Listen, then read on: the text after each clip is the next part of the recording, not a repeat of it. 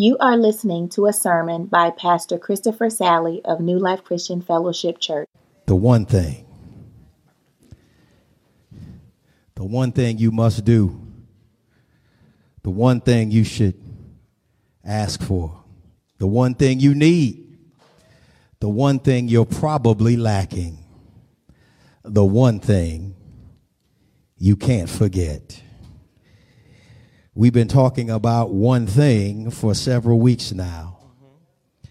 And now we have arrived in Second Peter and we're hearing from the apostle Peter about his one thing.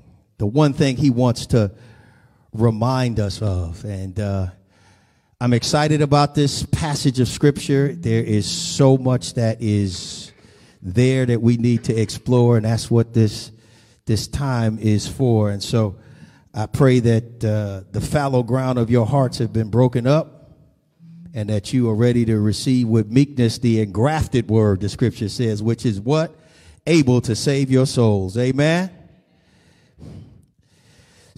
Peter starts out in Second Peter in chapter 3, and he says, Beloved. Amen. That's what he says in the King James. You know, that's a word that I use quite a bit uh, I, am always talking about beloved. And here in Second Peter chapter three, I think four times he says the word beloved, beloved, beloved. But in the NIV, it says, dear friends, this is now my second letter to you. I have written both of them as reminders. I'm in verse one to stimulate you to wholesome thinking. Amen. I want to what? Stimulate you to wholesome thinking. I want you to recall the words spoken in the past by the holy prophets and the command given by our Lord and Savior through your apostles. Remember, they don't have a, a, a, full Old Testament, New Testament. This is still new to the scene. And so it's actually pretty exciting to see that Peter, even though he had a conflict with Paul that's recorded in Galatians where Paul said, I had to, I had to, uh, defend myself to his, I had to defend him to the face. Amen. He had to get face to face with him. That he talks very later on in verses uh, uh, 16. He, he's talking about the apostle Paul. He says, just as our dear brother Paul wrote you uh, with the wisdom that God gave him, he writes the same way in all of his letters, speaking to them in these matters. His letters contain some things that are hard to understand, which ignorant and unstable people distort, as they do other scriptures to their own destruction. So again, there's an affirmation there that as Paul's letters were circulating, people understood that the, this was the word of God. Amen.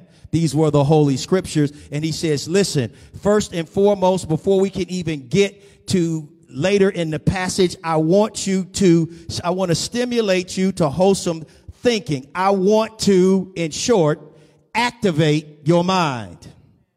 Amen. I need your mind to be activated. And how do I want to activate your mind? I want to stimulate it through to wholesome thinking through recalling the truth of the word of God. God is always looking for you to have an active mind when it comes to his scripture. Amen. Now, many of you have an active mind for other things. Amen. God is not interested in your mind being active as, as our brother Tim would say, with black foolishness. Amen. We're not interested in active black foolishness at this time. Okay, so when we're talking about activating your mind, the apostle Peter is saying, listen, I need your mind to be active and I want to stimulate it to wholesome thinking. Dear God. Something that we don't spend a lot of time doing, unfortunately. Amen. We're not thinking about things in, in a wholesome way. But God said, I want you to think about the good things. To think on these things. What that's whatsoever things are, you know, true and honest and just and pure and lovely and of good report. If there be any mercy, if there be any praise, think on these things. Come on, somebody. And in those things which ye have both learned and received and heard and see, seen in me doing the God of peace shall be with you. That's Philippians 4, 8, 9. Amen. And so again, think on the good things. Amen. I want to stimulate you to wholesome thinking and I want you to recall the truth of the word of God, the old and the new Testament scriptures. I want you to activate your mind. And why is that so important to the apostle Peter? Because he says, listen, I want you to recall these things. First of all, you must understand, verse three, that in the last days, scoffers will come. Scoffing. What do scoffers do? They scoff. That's kind of what they do. So when he says scoffers will come and they will, they'll scoff. That's what, amen. That's what scoffers do. Amen. I want you to recall, he said, I want to, he says they scoffing and following their own evil desires. They will say, where is the coming he promised? Ever since our fathers died, everything goes on as it has since the beginning of creation. He says, listen, I'm getting ready to talk to you about a very important subject. It's called the day of the Lord. Amen. This is a future event for us. He's not talking about the rapture, but he's talking about when Jesus returns to set up his millennial kingdom uh, on earth. And again, it encompasses the, the tribulation and the millennium and the white throne judgment. All of that you can encompass as is almost like not one event, but it, that all kind of uh, ties in with the day of the Lord. And the apostle Peter is, is saying, I, I want you to, to, to know that the day of the Lord is sure. It is, it is coming. Amen. He said, but guess who else is coming? There'll be scoffers that come. So you should, anti- not only do you need to activate your mind, that's why I-, I told you that. Activate your mind. Remember what you've learned. I want you to, I want to stimulate you to wholesome thinking. I want you to understand what the, the, the prophets and the apostles have been saying to you because as you activate your mind, you also have to anticipate the mockers. The mockers are coming. Anticipate that they will come. And why is that so important? Because mockers or scoffers are there to throw you off your game. They'll tell you, where is this great coming of the Lord? When is it going to happen? Everything continues just like it was since the beginning, since creation. What's interesting is Jesus says this in Matthew chapter 24. But wait, before I get to the, the what Jesus said, let, let me let me read just a couple of more verses here. They will say that. He says, but verse 5 says, but they deliberately forget. He just said, I need you to remember. And in direct opposition to me trying to get you to remember what you've learned, remember what you've been taught, remember the truth of God, there will come folks that will come in your life that you will interact with that deliberately forget that long ago by God's word, the heavens existed and the earth was formed out of water and by water. By these waters also the word uh, uh, also the world, excuse me, of that time was deluged and destroyed.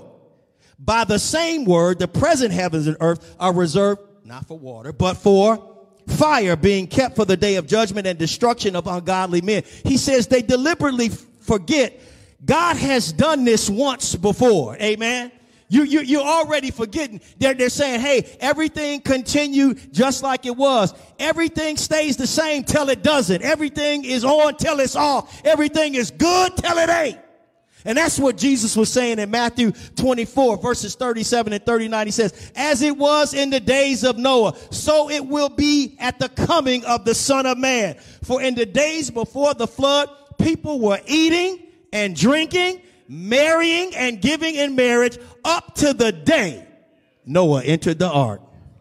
Somebody had their wedding reception, y'all, that same day. And then when that first raindrop hit, they were like, what is this? That's disturbing my wedding reception. And they knew nothing about what would happen until the flood came and took them all away. This is how it will be at the coming of the Son of Man. Here, the Apostle Pete is saying, you, know what? The, the thing that the scoffers are deliberately forgetting is that this has gone down once by water already. And that everything continued, that it was the earth was formed and made. God created it and it was. It was going along fine as far as everybody knew until it wasn't, until God pivoted and decided that I have to destroy this world by water. And he said, and he promised Noah, it won't be the water. It's the what? It's the fire next time. Amen. And so here is the affirmation. And it says, by the same word, the present heavens and earth are reserved for fire. Again, reserved, meaning that the day of the Lord is sure it's coming, kept under the day of judgment and destruction for ungodly men. You have to, you have to anticipate that the mockers will come and they deliberately forget what God has done. And the contrast is clear. They forget what God has done and they pursue their own evil desires because of it.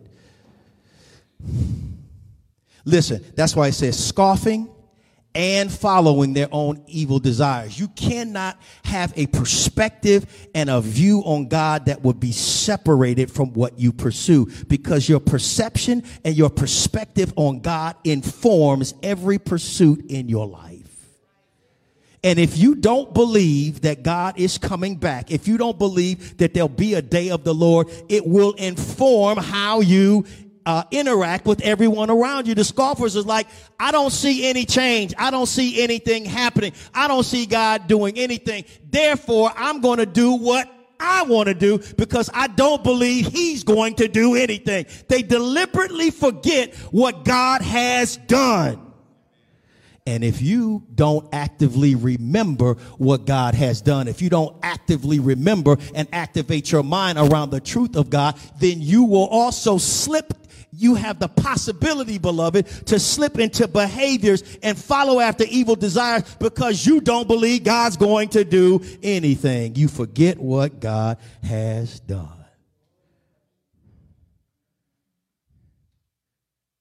And it's terrible as it could possibly be to forget what God has done. That is not the highlight that Peter puts into view. He says, listen, the mockers, they forget what God has done. I want you to remember what God has done. But then he says this, and it it's just awesome. He says, but do not forget this one thing. The day with the Lord is like a thousand years, and a thousand years is as one day. God is not slack concerning his promise, as some men count slackness, but is long suffering towards usward, not willing that any should perish, but that all should come to repentance.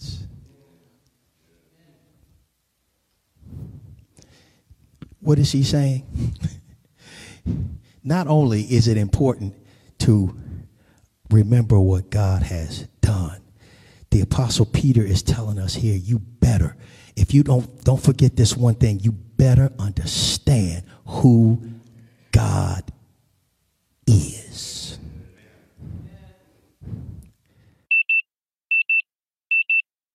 Makeup if you don't appreciate his makeup, then you will be confused about what God is doing. It will not allow you to focus. He says, don't forget this one thing. I, I, need you to, I need you to understand what God has done, how he has gotten down. And I want you to activate your mind around that. And I want you to also know again, I want to, they deliberately forget what God has done in the past. I don't want you to forget what God has done. But more importantly about what God has done, I need you to know who God is. And there are, there's some things, there's some attributes of God that the apostle Peter simply reminds us. These are not all of God's attributes. Amen. He said, but I need to tell you four or five things about God so that you'll be able to focus because there's something I want you to do. It's got to inform your behavior. It's got to make you, it's got to make you do some things differently, but you have to appreciate his makeup. He says a day with the Lord is like a thousand years. A thousand years is as one day. He says, I, I, I, need, I just need you to know who he is. And there's, there's no more important thing you can do in your life than to know who God is. It is the most important thing that we can know. Let not the wise man boast in his wisdom. Let not the uh, strong man boast in his strength. Let not the rich man boast in his riches, but let him that boasts boast in this, that he knows and understands me that I am the Lord who executed kindness, justice, and righteousness on the earth. In these things I delight, saith the Lord. That's, that's Jeremiah 9, 23 and, and 24. He says, if you're going to be boasting about anything in this life, it better be about that you know and understand me. There is no more important thing that you can know than to know and understand God. Second, Second Peter in chapter one, Peter tells us this, grace and peace be yours in abundance through the knowledge of God and our and Jesus our Lord. His divine power hath given us everything we need for life and godliness through our knowledge of him who called us by his own glory and goodness. The apostle Peter is affirming for us not only is it the most important thing that we can know is knowing and understanding God, it is the most imperative thing that we can know.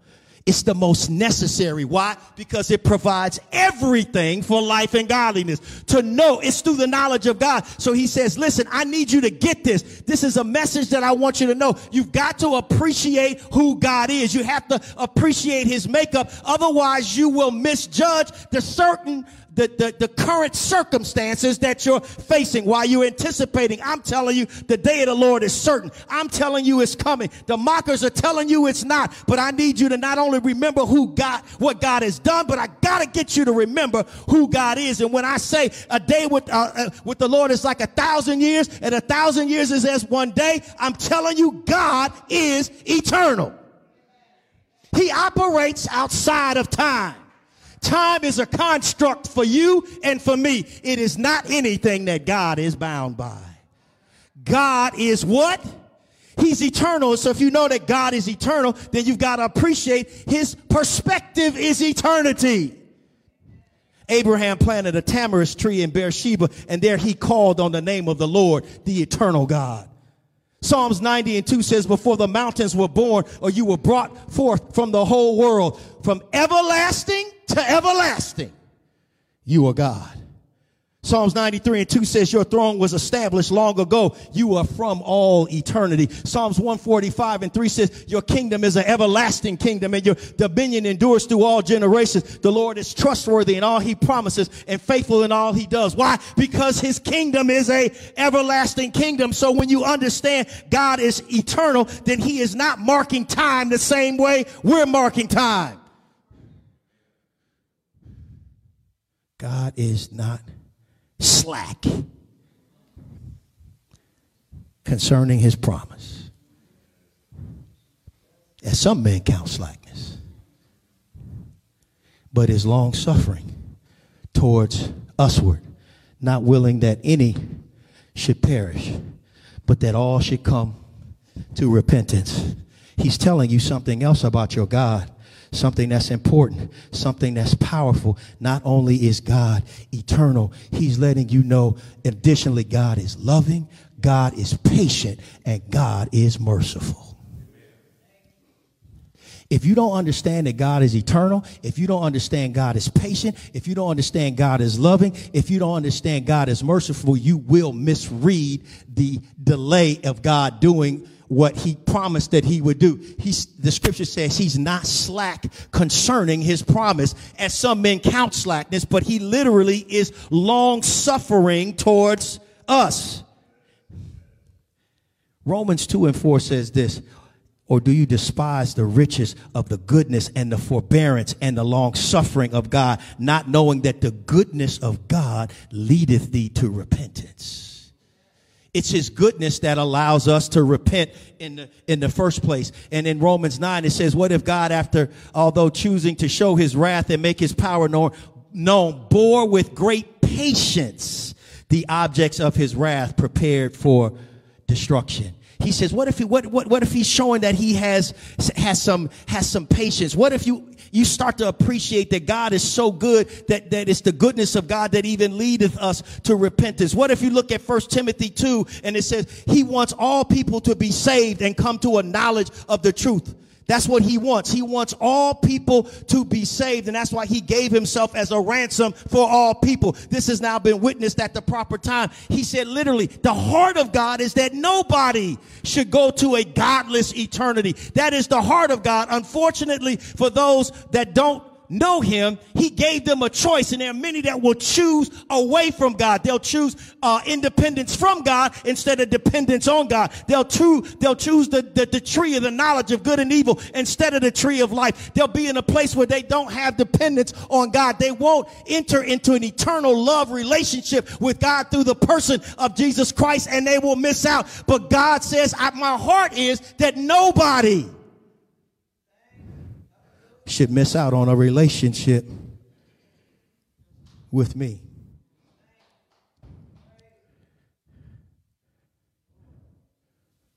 Even look how he dealt with the children of Israel in, hmm, in Psalms chapter 78. It says they remembered that God was their rock that God Most High was their Redeemer. But then they would flatter him with their mouths, lying to him with their tongues. Their hearts were not loyal to him. They were not faithful to his covenant. Yet he was merciful. He forgave their iniquities and did not destroy them. Time after time, he restrained his anger and did not stir up his full wrath. He remembered that they were but flesh a passing breeze that does not return. Mm. And again, it's not like he remembered, like, oh, I, I forgot who I made. No, I know who they are. And I'm trying to give them every opportunity to turn this thing around. Speaking of giving you time to turn this thing around we land in Lamentations chapter 3, 22 through 25. It is of the Lord's mercies that we are not consumed. For his compassions, they fail not. Matter of fact, they're new every morning. Great is thy faithfulness. And then it goes on to say, The Lord is my portion, saith my soul. Therefore I will hope in him. The Lord is good unto them that wait for him, for the soul that seeketh him. In there, you see, in this, in the fact that God is merciful, you can break that apart just looking at Lamentations chapter 3 and see some elements of God's mercy. The first element is, it is of the Lord's mercy that we are not consumed. That's forbearance. I am holding off giving you what you deserve. Amen. Sister Annette mentioned that she, I don't, you don't deserve the love of God. You don't deserve it. What we deserve is death because the wage of sin is death.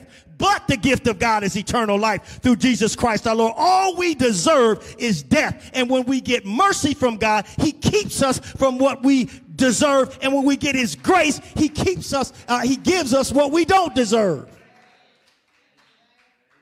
as I've said many times, deserve is the most dangerous word in the English language. If it comes out of your mouth, I just want you to remember this. If you say, I deserve this, just say one word right after you say it death. That's what you deserve. You don't deserve a promotion. You don't deserve any new resources. You don't deserve a relationship. You don't deserve anything but death and so do I. Death, but the gift of God is, is, is eternal life. And again, that mercy, you see there's forbear, there's forbearance that's in the mercy of God. And then it was, you can see there's also reliance that's there. Again, it is of the Lord's mercies that we're not, because his compassions fail not. They are new every morning. Great is thy, thy faithfulness. It's like the Lord is my portion. I will do what? I will what saith the, therefore I will hope in him. There's reliance that's there. Amen. It's, it's, it's not just the forbearance. You, you see that there's reliance on the goodness of God. There's reliance on God himself. And then you can see also in his mercy there is abundance. Why? Because you can see that it's not old stale mercy he gives you from last week. It's new mercies every morning. I got fresh mercy because you got a fresh uh, uh, problem. I got fresh mercy because you got a fresh challenge for today. I'm giving out fresh mercy just like Panera Bread makes new bread every morning. They don't serve you day old bread, and God does not give you day old mercy. And He's not running out. And so there's an abundance that's there. And there's forbearance and there's reliance and there's abundance. And he says, and in mercy, there's some perseverance that needs to happen. He says, it's a good thing to patiently wait on the Lord. It's a good unto him that waiteth for the soul that seeketh him. Why is it a good thing for you to persevere? Because if you wait, you will be satisfied by what God has. God is not going to leave you hanging. He is not going to leave you out there. Amen. Don't forget this one thing. Those that don't know him, they forget what he's done. He says, I can't, I don't need you to forget what he's done. But you, this one thing you better not do. You better not forget who he is. Appreciate his makeup. Appreciate who he is because it informs what you do next. When you know that God is eternal, when you appreciate that God is eternal, when you appreciate God is loving, again, that is, that's the baseline for everything. That's the foundation of everything. God is love. For God so loved the world that he gave his only begotten son that whosoever believeth in him should not perish but have everlasting life. God is so loving that he gave. God loves us with an eternal love, a love that cannot be won. Therefore it cannot be lost. It's an eternal love. God is eternal. God is loving. God is patient. God is merciful. But don't forget this too. Is when he says this in verse 10, you might not pick it up. He says, But the, the day of the Lord will come like a thief. The heavens will disappear with a roar. The elements will be destroyed by fire and the earth and everything in it will be laid bare. Why is that going to happen? Because in addition to all of the other things I said, and this is something that people try not to think about when they think about God, but you got to understand too, of all those other things, God is holy. It's not always going to be the Lamb of God. The next time, it's the Lion of Judah. At some point, God says, That's it. And now I'm going to give everyone what they deserve. That's justice. He says, I'm the one that executeth kindness, judge, uh, justice, and righteousness in the earth. And these things I delight. There is a justice element to it. And of course, that justice comes from the fact that he is holy. That's why Peter said in his first letter, he said, but just as he who called you is holy, be holy in all you do. For it is written, be holy because I am holy. Amen. And you've got to appreciate that God is also holiness and his holiness demands that the day come.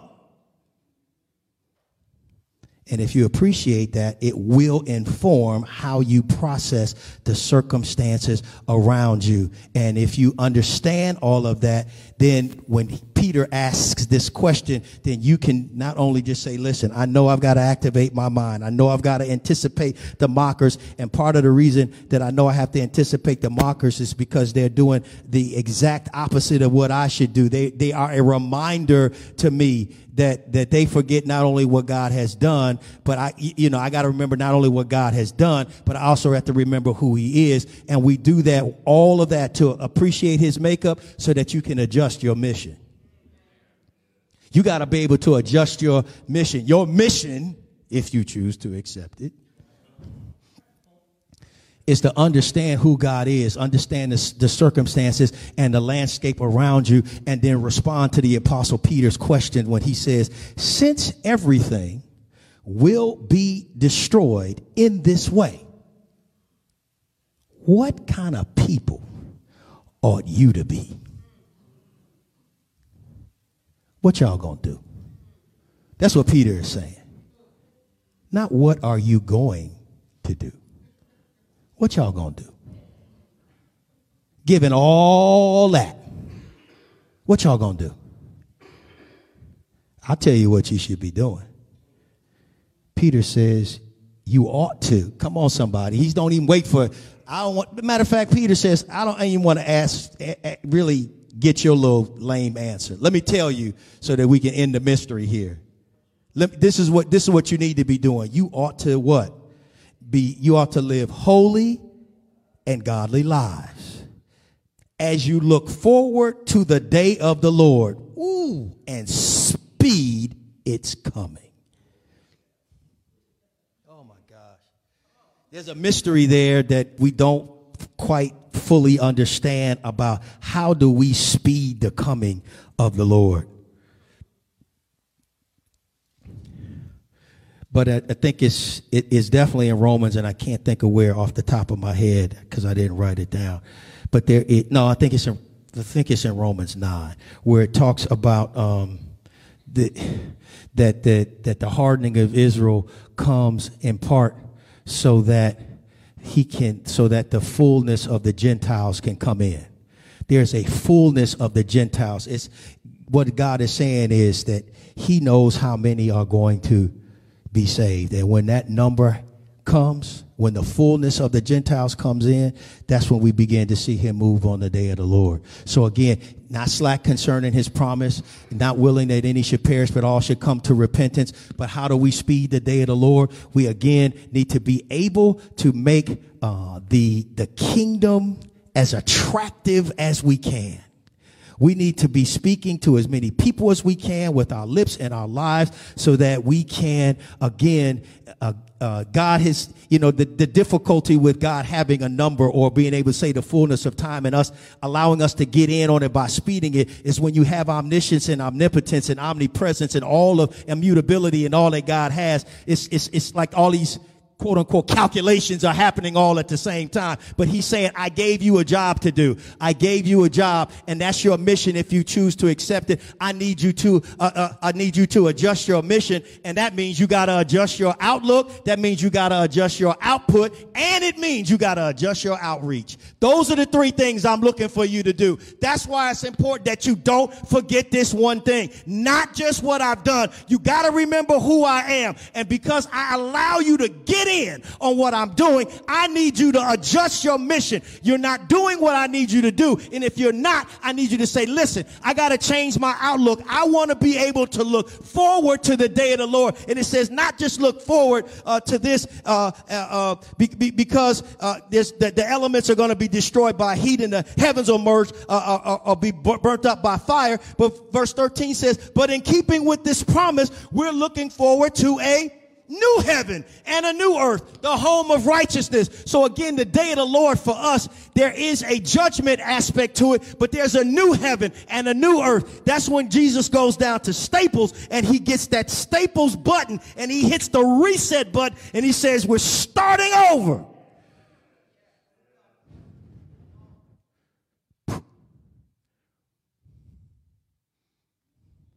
And he says, if you're looking forward to that, you'll adjust your mission. Yeah. Okay. The day of the Lord is sure.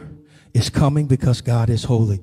And he says, what kind of people should you be as you keep that outlook in your in your vision and in your perspective? He's coming. I'm being reminded again that he's coming, even though just like in the days of Noah, things will continue as they are till they don't and it will be sudden and it'll be a pivot like you've never seen or I've ever seen. The only people that even know anything about that pivot is the people that lived in the time of Noah when only eight were saved and the whole world perished and was swept away. He says, when you understand that and you have that outlook, he says it will change your output.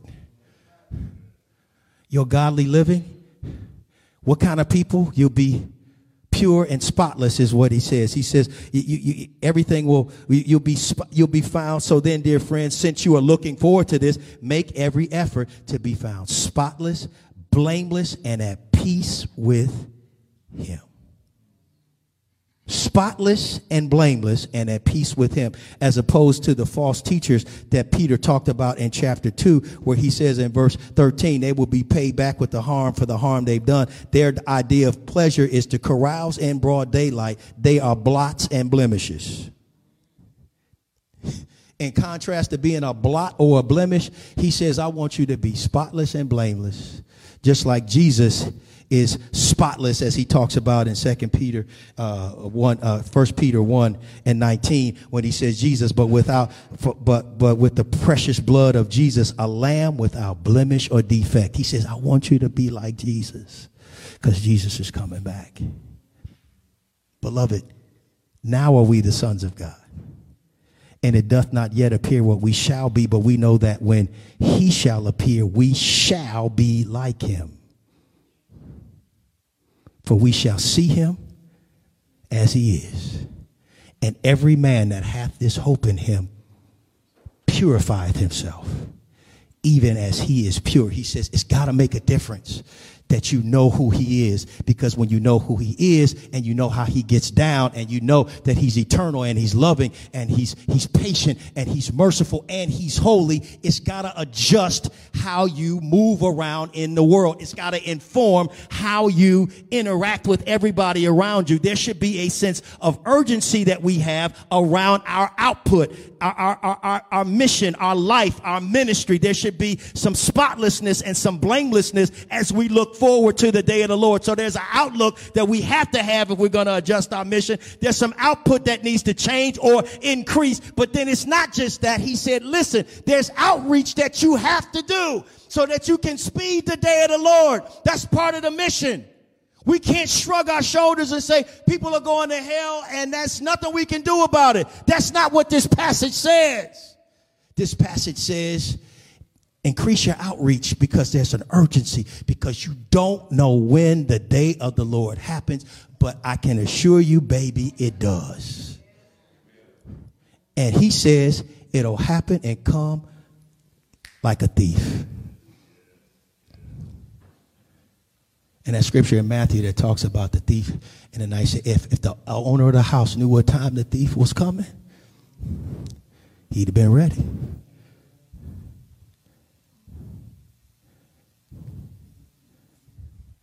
Can't help to think about story from my by my mother who's who's 82 and if you think about how she moves around now this story you, you can't even imagine this but we we got uh, word when we were little. I must have been like seven, eight years old at the time that the Smith boys were coming to rob our house. The Smiths live across the street. And one of the girls that my mom used to have a Girl Scout troop, she came and told us, she said, Miss Sally, they, they robbing your house on Wednesday. Looks like they had a schedule. Shara's house on Tuesday, Kevin's on Thursday, Sally house on Wednesday. So they're robbing your house Wednesday at 9.30. It was like, they gave a time. It was like, mm. So everybody in the neighborhood knew. My mother said, they ain't robbing my house. She stayed home from work and hid in the basement. All she had, you remember those old little, those weed, uh, you should be pull the weeds up, but it was just like a little little fork thing with the with the. T- that's all she had. Nine thirty, on time. The Smith boys came across the street, broke the side window. My mother heard it down in the basement, hide. There's a phone down there, so she calls the police. But she can't wait for them. She hears them moving around in her house, and she was as ready as she could be with her little weed whacker thing comes up the stairs screaming with her weed whacker. Ah! The Smith boys panic. It's two of them, I think. It was a whole bunch, like eight or nine of them, but only two were scheduled for this robbery. Tyrone was one of them. Tyrone was definitely scheduled for the robbery. So they jump out of the back out of the window It was on a, like a first floor, but it's like a, you know, eight, nine foot drop. Jump, they jump out of the window. My mother jumps out of the window as well. No shoes. Glass where the, the was broken. Cut her feet all up. Chasing the Smith boys back down the street with her weed whacker. Police finally show up. She said, he said, man, what happened? Them Smith boys robbed my house. Went across the street when I'm trying to pretend like he just woke up. Hey, what? She's like, that's him right there. That was one was in my house. But she was ready because we knew the thief was coming. And she used, come on, somebody, what was in her hand.